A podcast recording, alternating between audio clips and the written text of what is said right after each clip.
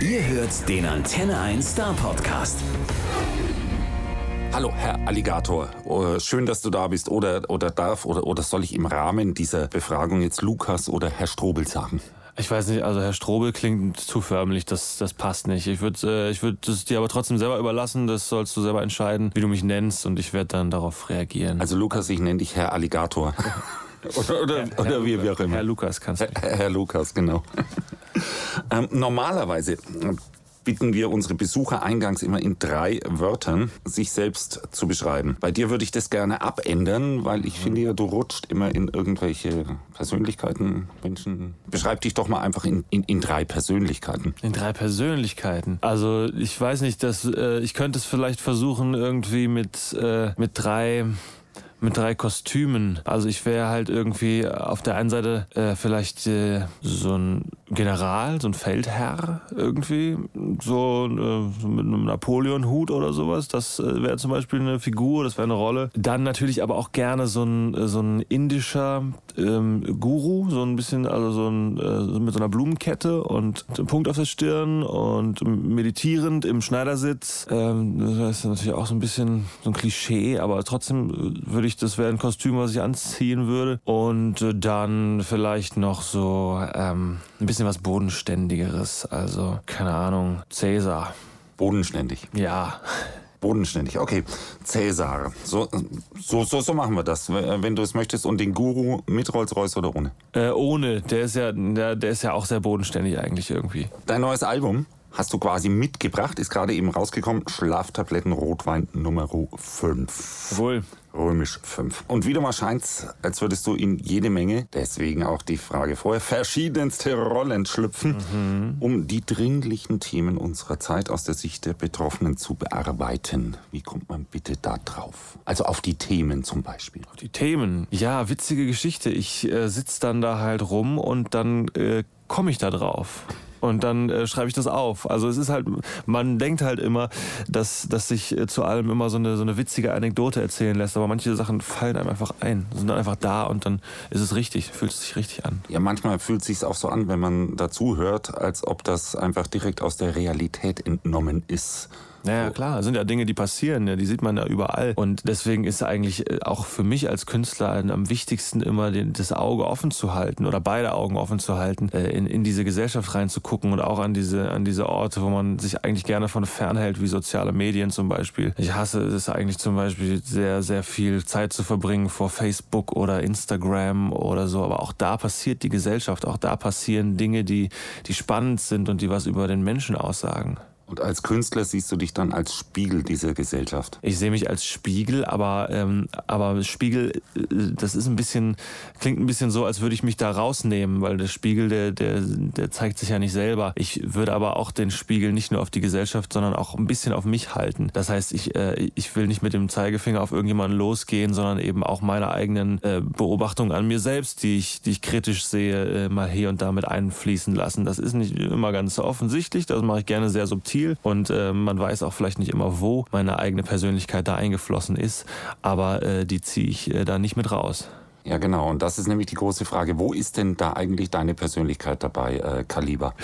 In diesen vielen kleinen Persönlichkeiten, die sich da zeigen, ähm, da steckt natürlich äh, hier und da was Persönliches drin. Und ich werde mich hüten, auch alles davon zu enthüllen und zu verraten. Das ist natürlich klar, sonst bräuchte ich es ja nicht zu verstecken. Das Mysterium das der das Kunst. Mysterium soll natürlich auch da drüber bleiben. Ähm, aber tatsächlich sind es ja auch, gerade wenn ich Beobachtungen mache von, von Menschen, dann sind es ja meine Beobachtungen und meine Gefühle auch, die ich dazu habe, zum Beispiel. Beispiel äh, sind es auch teilweise Dinge, die ich selbst an, an mir erlebt habe, wenn ich zum Beispiel einen Song über das Reisen mache und mich kritisch mit dem, mit dem Backpacker auseinandersetze, der durch Neuseeland reist und in, dann in einen Starbucks äh, geht und äh, ver, verzweifelt nach dem WLAN sucht, dann bin auch ich das schon mal gewesen und habe auch das an mir schon mal erkannt und überspitze das dann natürlich äh, maßlos. In dem Fall sehr liebevoll, wie mir scheint. Etwas weniger liebevoll ist es in der neuen Single. Wo kann man das kaufen? Da sind wir wieder beim Thema soziale Medien. Äh, unschwer schwer zu erkennen. Es gibt ja diese, ich weiß bis heute nicht, wie die Berufsdefinition eigentlich ist. Influencer heißen sie. Auf jeden Fall, Ja. die kriegen Geld dafür, dass sie sich zeigen. Weiß ich gar nicht, ob man das angeben kann beim, beim Amt oder so, beim Finanzamt, dass man sagen kann, Berufsbezeichnung Influencer. Ob das, ob das schon offiziell ist oder ob das nur noch so ein Scheinbegriff ist. Ich habe festgestellt, es gibt so Veranstaltungen, zum Beispiel, wenn neue Alben präsentiert werden. Da werden speziell Influencer zugeladen. Ja. Ist dir das auch schon so gegangen? Ähm, ich äh, habe das noch nicht erlebt. Ich bin, glaube ich, fern von diesen Menschen, obwohl ich wahrscheinlich, wenn man es, also streng genommen, bin ich wahrscheinlich auch ein Influencer, weil ich auch noch eine gewisse Followerzahl auf meinen sozialen Kanälen habe. Aber ich breche das dann halt immer so ein bisschen. Also ich versuche halt genau diesen, diesen Influence, äh, diesen Einfluss halt nicht zu nutzen und halt dann eben irgendwie statt äh, dem, den erwarteten Werbeprodukten halt einfach irgendwie ganz andere Dinge zu posten, wie zum Beispiel meinen Fingernagel. Wir haben das kontrolliert. Das ist Ja. wir- wirklich wahr. Ich habe nachgeguckt. Deutlich über 700.000 Follower bei Facebook. Ja, das, äh, das kann hinkommen. Erschreckenderweise äh, keine Werbung, welche Jeans du trägst, welche Turnschuhe. etc. Es steht dann aber auch nicht dieser Spruch dabei, kann Werbung enthalten. Es sind etwas weniger bei Instagram. Ich glaube, das Ja, sind so knapp später. 200.000. Ja, ja, das kam später dazu. Da musste ich auch erstmal aufholen. Dann so. Und ich bin auch nicht so aktiv da gewesen. Aber das, das ist eher so ein Informationsmedium für die Menschen, die äh, an dir als Künstler interessiert sind. Genau, und die äh, auf dem Laufenden bleiben wollen. Und ich glaube, diese ganzen Kanäle hätte ich auch nicht, wenn ich kein Künstler wäre und wenn ich keine Musik machen würde, würde ich niemals auf, die Gedanken, auf den Gedanken kommen, irgendwie mein Leben zu präsentieren. Und das mache ich auch auf meinen Kanälen nicht. Ich präsentiere mich da eben in meiner Musik und denke mir Sachen aus. Und das ist heutzutage nicht mehr ganz so leicht, weil, weil das, was äh, gut ankommt, sind eben ganz kurze Häppchen aus dem Privatleben von Künstlern. Diese Stories, diese Instagram-Stories, das gibt's aber von mir nicht. Und deswegen denke ich mir eben auch für diese Stories immer kleine Geschichten aus oder versuche auch da irgendwie was, ähm, was Alligator-typisches einzubauen. Äh, und das ist, ist nicht so ganz leicht. Deswegen werden es jetzt immer mehr Follower. Und dann sagen wir auch noch, dass es dich da überall gibt. Okay, das haben sie eh schon alle rausgekriegt. Follow, Äh, followt mich, es gibt keine Werbung. aber ihr braucht nicht nachfragen, wo kann man das kaufen. Das, Bitte nicht. Das, das könnt ihr nur hören. Könnt ihr- Also man kann alles, was man kaufen kann, sind, sind meine CDs und sonst äh, nix. Und äh, durch das neue Album zieht sich so als roter Faden eine Detektivgeschichte. Ja. Erinnert mich so ein bisschen an Edgar Wallace, liege ich da falsch? Du- Grüne Regenrinne. Sehr schön äh, gesehen, auch diese, diese Verbindung, weil Edgar Wallace-Film habe ich sehr gemocht, äh, sehr gerne gesehen. Und gerade auch dieses Intro mit diesem äh, verhalten Spruch, also diesem halligen Spruch, hier spricht Edgar Wallace und dann ist da dieser direkte Slapback-Hall drauf. Das, ähm, daran habe ich auch ein bisschen gedacht, als ich diese Reihe und das Intro zu dieser Reihe gebaut habe. Ist da vielleicht so ein klein wenig Alligator zu finden? So ein bisschen Persönliches, so ein bisschen, bisschen so ein bisschen klein was? Lukas da drin. Ja, sicherlich, sicherlich. Auch, auch die Geschichte ist natürlich eine spannende Geschichte, die vielleicht hier und da au- auf wahren, wahren Vorstellungen beruht. Sowas wie eben aufzuwachen und nicht zu wissen, wie der letzte Abend so verlaufen ist, äh, weil man irgendwie den Spuren nachgehen muss und den Filmriss wieder zu rekonstruieren und daraus wirklich eine Ge- Detektivgeschichte zu machen. Das hat vielleicht jeder schon mal erlebt und auch ich kann mich davon nicht frei machen. Äh, Filmrisse sind eine, sind eine spannende Sache. Ganz so theatralisch ist es dann natürlich eben auch nicht gewesen in der Realität. Aber deswegen ist es ja auch ein Song und äh, ein Edgar Wallace-Film und nicht eine Biografie von mir. Und es macht ja nur dann wirklich maximal Sinn, wenn man das ganze Album hört und dann kommt immer wieder die grüne Regenrinne. Nur dann kann man das, glaube ich, zur Gänze erfassen. Ja, ich mag auch immer diese Fortsetzungsgeschichten. Das, habe ich, das ist eine Tradition auf meinen Alben. Die habe ich schon seit dem allerersten Album immer durchgezogen, dass es immer einen Dreiteiler gibt, damit man sozusagen irgendwie ein wiederkehrendes Element hat, was einem auch wirklich sagt, ja, das hier ist ein Album, das ist nicht irgendwas, das, ist, das gehört zusammen. Und äh, wenn du dran bleibst und es von vorne bis hinten durchhörst, dann wirst du auch belohnt. Das musikalische Hauptthema, wie bei der Oper. Sozusagen. Oh. Okay. Leitmotiv. Hochkultur, so sieht's aus. Es gibt allerdings darauf natürlich noch viel, viel mehr Texte mit Widerhaken, wie ich meine. Unterlegt allerdings dann immer von wunderschön eingängigen Melodien. Ne? Und äh, dann Themen wie Alkohol, Aggressionsanwandlungen, äh, der Freiheit, komplett meinungsfrei zu sein, das Flüchtlingsthema mal angerissen, freie Liebe oder Terrorangst, immer und so weiter. Du siehst dich da schon ein bisschen so auch als Chronist vom Hier und Heute, weil das sind ja die Themen, die jetzt gerade auch tatsächlich aktuell sind und durch die Medien gehen. Ja, ich weiß nicht, ob ich, ob ich das, also ob das mein Ansatz ist. Ich setze mich nicht hin und sage, ich möchte jetzt, äh, ich möchte wie ein Geschichtsschreiber diese Welt beobachten und alles abfrühstücken, was halt so da ist und was es gibt. Ich habe eigentlich mehr den Ansatz, wenn ich mich hinsetze, dass ich versuche, die Songs zu machen, die es noch nicht gibt. Das heißt, ich gucke mir Musik an und ich höre, dass die Leute über Liebe singen und über ihre Autos und über ihre Statussymbole, die sie so haben. Und dann, ähm, dann finde ich das schön auch, aber ich finde es auch eben, ähm, finde, da kann man noch ein bisschen mehr mitmachen mit mit, deutschsprachiger Musik und da kann man noch ein bisschen mehr erzählen, weil es gibt so viele Themen und es gibt so viele Sachen, die man erzählen kann und dann gucke ich, was kann man erzählen. Das hattest du ja immer, also in, in allen Alben, ne? Als, also okay, ich brauche jetzt nicht mehr über Drogen nehmen reden, mhm. ähm, aber, aber Lass liegen zum Beispiel ist ja klar auch so eine Nummer. Ja, und das sind auch Themen, über die sprechen nicht so viele Leute und, äh, und äh, darüber machen, also beziehungsweise viele Leute sprechen schon darüber, aber nicht so viele Leute machen Songs darüber und schon gar nicht äh, Songs, die auch einen gewissen, ich sag mal, Pop, also Pop klingt immer so negativ, aber die auch so ein bisschen poppig sind, also auch so ein bisschen äh, melodiös äh, und eingängig sind. Und das ist eben auch eine Seite, die ich sehr schätze und liebe. Vielleicht ist das aber gerade der richtige Ansatz, tatsächlich mit einem Song doch noch was zu bewegen, auch wenn wir seit über 50 Jahren wissen, das geht gar nicht. Dass man eben nicht so oberlehrerhaft daherkommt, sondern so mit einem Augenzwinkern, manchmal auch mit einem sehr groben Augenzwinkern. Ja, und ich glaube, es ist vielleicht sogar effektiver, als äh, mit dem Zeigefinger zu kommen und einem wirklich klar zu sagen, was, äh, was man tun und lassen soll und was nicht. Das äh, würde, glaube ich, würde, glaube ich, eigentlich eher jeden abschrecken. Äh, aber einfach eine Geschichte zu erzählen und jedem dann irgendwie die Meinung selbst zu überlassen, sozusagen die Katharsis, dann ist es auch irgendwie etwas angenehmer. Du hast dir für einen Song, da ging es um das Thema ständig aufs Handy gucken, Unterstützung geholt. Ausgerechnet bei Kraftklub. Ja. Wie kam es dazu? Auch wieder witzige Geschichte. Ich habe ähm, Felix von Kraftklub angerufen und gefragt, ob er dabei sein möchte und er hat ja gesagt. Punkt. Einfach so. Einfach so. Er hat nicht gesagt, oh, ich kenne deine Musik ewig und yeah. wollte immer schon mal mit dir zusammen. War, weißt schon, was man so immer erzählt dann so ja, unter Künstlers. Nee. Oder wir, wir haben uns getroffen damals am Festival. Keine Im Schlamm. Nee, gar Keine nichts Anekdote, dahinter. einfach nur anrufen und ja, also, sollte jeder mal pro probieren. Jeder sollte mal Felix anrufen und fragen, ob, äh, ob er einen Song mit ihm macht und dann sagt er bestimmt ja. Und du hast dir dann einfach gedacht, äh, der passt am besten oder war das der Erste, der nicht Nein gesagt hat? Oder? Ja, auch das. äh, und dann ist es natürlich auch so, dass dieses Album Schlaftabletten Rotwein 5 ist auch ein sehr rockiges Album geworden. Es ist irgendwie das erste Album, wo ich, äh, wo ich meine, meine immer schon dagewesenen Metal-Affinitäten immer ein bisschen mehr ausprobiert habe und immer ein bisschen bisschen, äh, ein bisschen genauer geworden bin da drin. Und deswegen hat es für mich sehr gut gepasst, äh, jemanden zu haben, der auch eben schon Erfahrung hat, auf Beats mit verzerrten Gitarren äh, seine Stimme zu legen. Ja, das hast du selber allein auch gemacht bei dem Song über den Autofahrer, der ein bisschen aggro wird. Bisschen, so leicht, leicht aggressiv. Richtige Metal-Anwandlungen drin. Ah, okay. Es, es hört ja dann ganz mild wieder auf. Ähm, du machst eigentlich alles selber, ist mir zumindest zugetragen worden.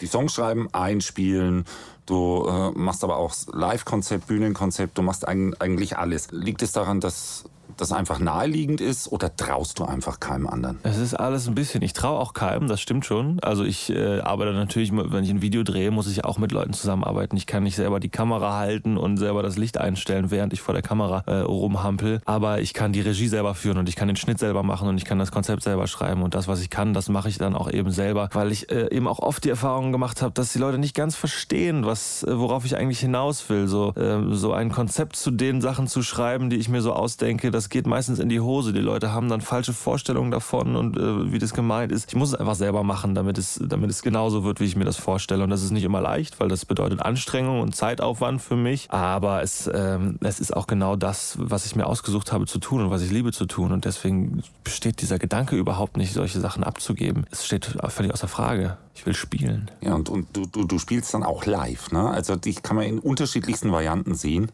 Mhm. Äh, entweder mal zu zweit mit einem Kinderwagen mit Butler oder aber auch mit einer kompletten Band, die irgendwie aus dem Himmel erscheint und äh, der Gitarrist hatte, glaube ich, einen Bombengürtel und Engelsflügel. Die ganze Band. Wenn ich mich richtig entsinne. Die ganze ja, so, Band, so meine, meine so Terrorengel. Ne? Genau, genau, meine Terrorengel. Du entwirfst auch dasselbe. Ja, meine, meine Bühnenbilder entstehen mit einer Bleistiftskizze zunächst einmal. Ich zeichne das dann auf und dann gebe ich das meinen Bühnenbildbauern und die raufen sich dann die Haare, weil sie das irgendwie versuchen müssen umzusetzen, was auch nicht immer leicht ist. Ähm, aber ich gebe ihnen keine andere Wahl und dann müssen sie dann durch.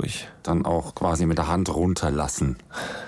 aus dem Himmel. Sozusagen. Mit dem Luftschiff. Ja, ich komme mit einem Streitwagen aus dem Himmel. Also zumindest im alten Bühnenbild. Das ist natürlich jetzt auch schon wieder ein bisschen her. Das neue Bühnenbild wird, ähm, wird ganz anders und noch viel, viel, viel besser Da werde ich dich gleich dazu befragen. Ich werde versuchen, da irgendwas rauszubekommen. Aber davor nochmal, deine Texte sind ja sehr, sehr wichtig bei, bei der Musik. Tritt dann für dich die Musik selber, als also nur die Musik im Hintergrund oder, oder, oder wie ist das für dich von der, von der Gewichtung her? Muss der Song eingängig sein oder ist der Text das Dominierende? Es geht immer mit, eigentlich mit dem Text los tatsächlich. Ich fange nie einen Song an, weil ich eine Melodie im Kopf habe, sondern ich fange einen Song an, weil ich einen Satz im Kopf habe. Also einen bestimmten Satz, der vielleicht dann zum Refrain wird oder, ähm, oder vielleicht auch nur eine Zeile ist, um die ich dann herum eine ganze Strophe schreibe. Aber äh, ich fange nicht an, einen Song wegen, wegen einer Melodielinie zu schreiben, sondern wegen einer Grundidee, weil ich etwas sagen möchte. Und dazu fallen mir dann auch sehr schnell Melodien ein und das Ganze wird dann sehr schnell eingebettet in einen, in einen stimmigen musikalischen Hintergrund. Und das entsteht bei mir auch immer parallel. Das heißt, während ich den Text schreibe, ähm, bastel ich parallel schon am Beat und suche mir einen Gitarrenriff, äh, was, was ich gut finde und baue mir da was zusammen. Und dann wird das irgendwann ein Song, der dann fertig ist.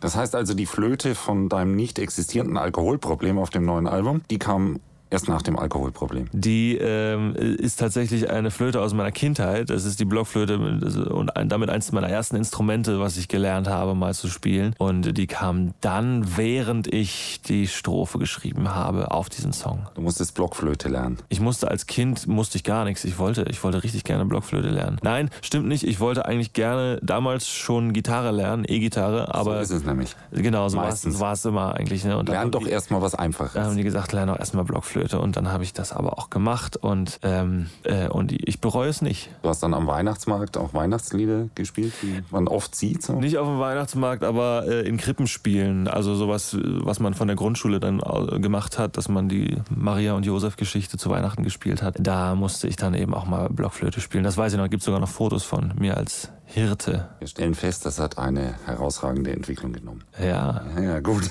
Äh, wenn du jetzt an, an Songs arbeitest, bist, bist du dann der Typ, der sehr diszipliniert sagt, ich fange jetzt heute um neun oder um zehn an und arbeite daran bis, was weiß ich, fünf, sechs? Oder, oder wartest du, bis dir tatsächlich jetzt irgendwas einfällt, setze ich dann hin und ganz spontan, quasi unter der Dusche.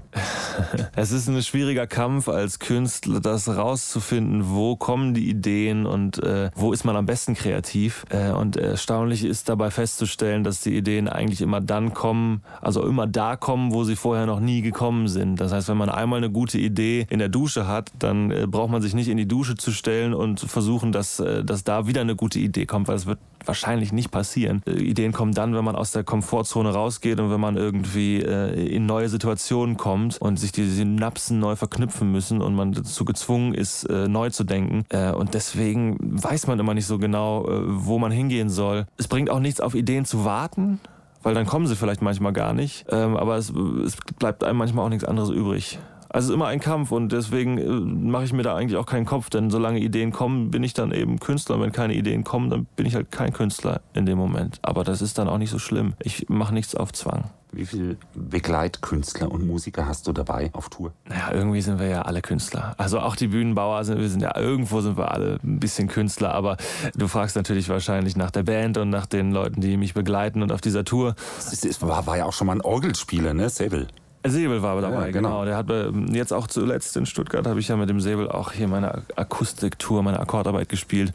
Das ist aber die Akkordarbeit, das ist meine, meine Akustikreihe, wo ich in jedem Jahr von einem anderen äh, Soloinstrument begleitet werde. Also das heißt, das habe ich einmal mit dem Orgelspieler gemacht, einmal mit dem Gitarristen, einmal mit dem Pianisten und so weiter. Äh, aber die nächste Tour, das wird eben wieder eine große Tour mit meiner richtigen Bandbesetzung, mit meiner vollen Bandbesetzung. Das ist eine Band, die kann auch laut werden, die kann Lärm machen. Da gibt es Getrommel, da gibt es E-Gitarren, da gibt es Metal! da gibt es Metal, äh, da gibt es aber auch natürlich meine Sample, äh, meine Samples, die da drin vorkommen und auch meine Liebe zu, zu flötigen Sounds. Das heißt, ein Klarinettist ist auch dabei. Das heißt also, in dieser Band spiegelt sich alles wieder, was auch in meiner Musik irgendwie mir am wichtigsten äh, ist. Alle diese Elemente, die da zusammengeworfen werden in diesem, äh, in diesem Alligator-Kosmos. Und was für ein Bühnenbild gibt Haha, ja, jetzt versuchst du jetzt ja, na, dann, natürlich.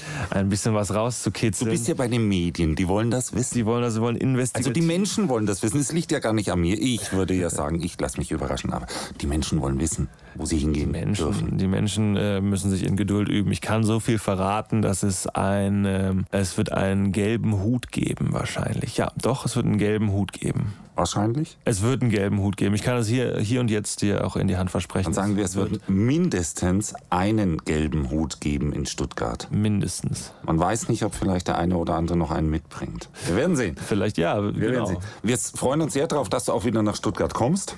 Das ist relativ spät veröffentlicht worden, das Konzert. Warum haben wir so lange warten müssen? Wir haben befürchtet, dass wir nach Frankfurt fahren müssen oder gar nach Saarbrücken oder Bayern. Uh, uh, ja, das ist natürlich auch alles sehr, sehr weit, aber äh, keine Sorge, ich habe mich da nochmal äh, noch hingesetzt und, äh, und mir nochmal großherzig, wie ich bin. Nein, jetzt brauche ich, ich brauche jetzt nicht so zu tun, als wäre das irgendwie meine Überlegung gewesen. Ich habe da natürlich eine Booking-Agentur und die, äh, die macht sich da Gedanken drüber und ich glaube, es hing damit zusammen, dass wir auch jetzt in diesem Jahr noch ein Konzert in Stuttgart gespielt haben, was sehr schön war und dass die Booking-Agentur dann gesagt hat, ja komm, das war ein, war ein voller Erfolg und jetzt gehen wir auch mit dem Stuttgart-Termin für die große Tour raus. Dann lass den ganzen überflüssigen Schnickschnack jetzt komplett weg. Wir freuen uns auf jeden Fall riesig, dass du im Februar wieder in Stuttgart bist und in der Schleierhalle spielst. Jawohl. Und bis dahin trösten wir uns damit, dass wir aussichtslos versuchen, diesen ganzen Text irgendwie wahrzunehmen und auswendig zu lernen auf dem neuen Album. Viel Erfolg dabei. Vielen Dank, dass du da warst. Bis bald mal. wieder. Dankeschön. Der Star Podcast bei Antenne 1.